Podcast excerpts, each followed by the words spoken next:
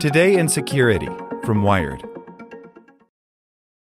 With the Lucky Land slots, you can get lucky just about anywhere.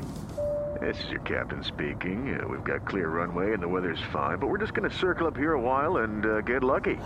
No, no, nothing like that. It's just these cash prizes add up quick. So I suggest you sit back, keep your tray table upright, and start getting lucky. Play for free at LuckyLandSlots.com. Are you feeling lucky? No purchase necessary. Void where prohibited by law. 18 plus terms and conditions apply. See website for details. Want to learn how you can make smarter decisions with your money? Well, I've got the podcast for you. I'm Sean Pyles, and I host NerdWallet's Smart Money Podcast. Our show features our team of nerds, personal finance experts in credit cards, banking, investing, and more. And they'll help you make the most of your money while cutting through the clutter and misinformation in today's world of personal finance. You'll get clarity on strategies to help you build your wealth, invest wisely, shop for financial products, and plan for major life events. Listen to NerdWallet's Smart Money Podcast wherever you get your podcasts. Today in Security from Wired. Apple and Google go further than ever to appease Russia. By removing a voting app from their app stores at the Kremlin's request, the tech giants have set a troubling new precedent. By Lily Hay Newman. As voting began on Friday for Russia's lower house of parliament, or State Duma, Google and Apple quietly pulled a beleaguered anti establishment voting app from their app stores. It's just the latest in a series of concessions that Apple, in particular, has made to the Kremlin, whose demands seem likely to become only more aggressive from here.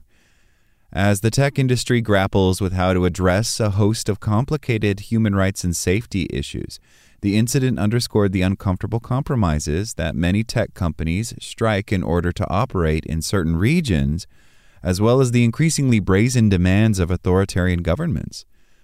The Russian government has pressured Apple and Google to take down the voting app for weeks, threatening fines and even accusing the companies of illegal election interference. Created by associates of imprisoned opposition leader Alexei Navalny, it offered recommendations across each of Russia's 225 voting districts for candidates with the best shot of defeating the dominant United Russia Party in each race.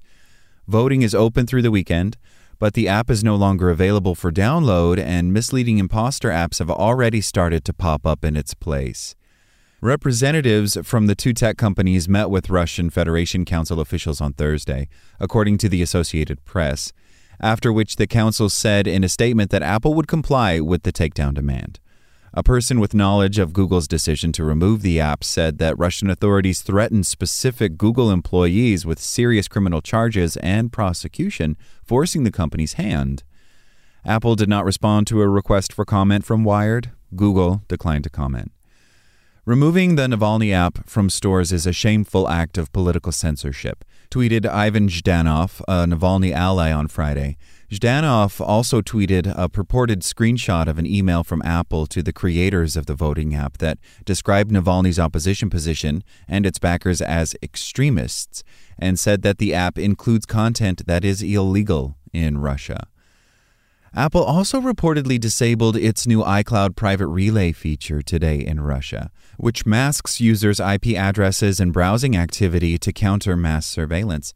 The service is currently available in beta, but Apple never offered it in countries like China, Saudi Arabia, the Philippines, and Belarus for regulatory reasons.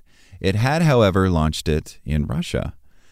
The action Russia took against the voting app is part of a larger trend. In April, iPhones and other iOS devices sold in Russia started coming with an extra step in the setup process that prompts users to install a list of apps from Russian developers. The apps aren't pre installed, the users can choose not to download them, but Apple made the change as a concession to Russian law. And it's not just Russia that's making increasingly restrictive demands. Along with its Great Firewall, the Chinese government has long exercised significant control over how international tech companies operate in the country, including a requirement that all foreign services run on servers that are both owned by Chinese cloud companies and located in China. India has also increasingly forced international tech companies, including Twitter and Facebook, to make policy eroding compromises. But something so baldly political as the takedown of a voting guide app is an alarming and dangerous new frontier.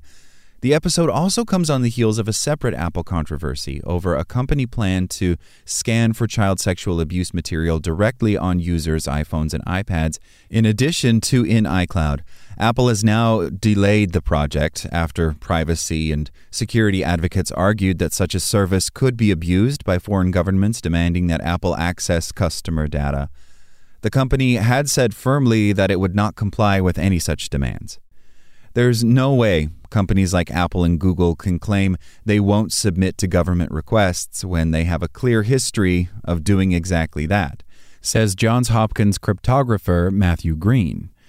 The human rights implications of tech companies' actions reverberate around the world, but there have been few easy answers about how to proceed in dealing with authoritarian regimes and it seems unlikely that international companies will withdraw from established markets in protest of restrictive laws. Those human rights implications are also more nuanced than they might first appear, says Isabel Linzer, a research analyst at the U.S. based digital rights and democracy group Freedom House.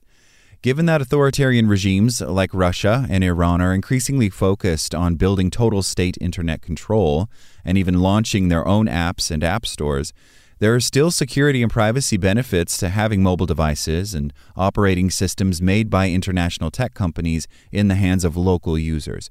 For example, even constrained versions of Google Play and the App Store give people some access to international apps, and standbys like iMessage offer end to end encryption. And in the case of the opposition voting app, the fact that Android is the dominant mobile operating system in Russia means that users can still potentially download it from third party app stores. Linzer also notes that while the takedown is a brazen act of censorship that may set a dangerous precedent, Apple and Google did achieve something by defying the Russian government's requests until voting had already started and many people had already downloaded it. Trying to resist these demands is going to continue to be important and something we should support, even if they eventually agree to the demand sometimes, Linzer says. So, keeping up this pressure on tech companies to protect free expression is key. Authoritarian governments are watching around the world to see what's happening, and we need to make sure that this precedent isn't accepted. Apple's and Google's resistance to Russian takedown orders bought time for the Navalny app to proliferate before the election, but the companies did eventually acquiesce, which ultimately doesn't bode well for other demands that will inevitably be coming. Like what you learned? Subscribe everywhere you listen to podcasts and get more security news at wired.com/security. Without the ones like you who work tirelessly to keep things running, everything would suddenly stop. Hospitals, factories, schools and power plants they all depend on you. No matter the weather, emergency, or time of day, you're the ones who get it done. At Grainger, we're here for you with professional grade industrial supplies.